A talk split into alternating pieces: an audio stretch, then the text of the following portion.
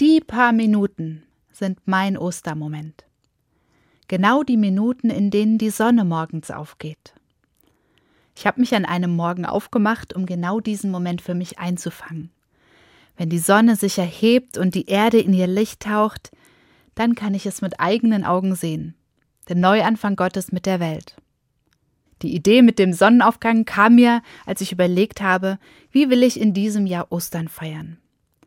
Dafür ist der Sonnenaufgang perfekt. Einfach, kostenlos und Corona-konform. Und live. Ich brauche mal wieder was, das ich mit eigenen Augen sehen kann.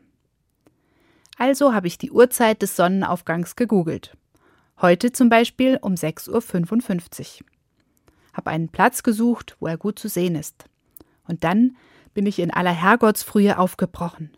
Noch im Dunkeln. Ganz vorsichtig und still unterwegs. An meinem Platz angekommen, sehe ich den Horizont in Morgenrot gefärbt. Ich warte gespannt.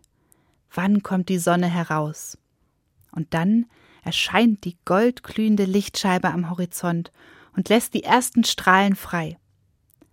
Wie ein wunderbarer Zauber. Jetzt beginnt alles zu leuchten. Jetzt fängt alles von vorne an. Ein neuer Tag, ein neues Leben. Frohe Ostern, liebe Welt.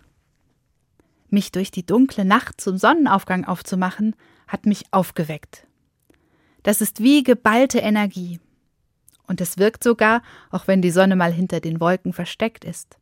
Trotzdem wird es hell. Gott sei Dank.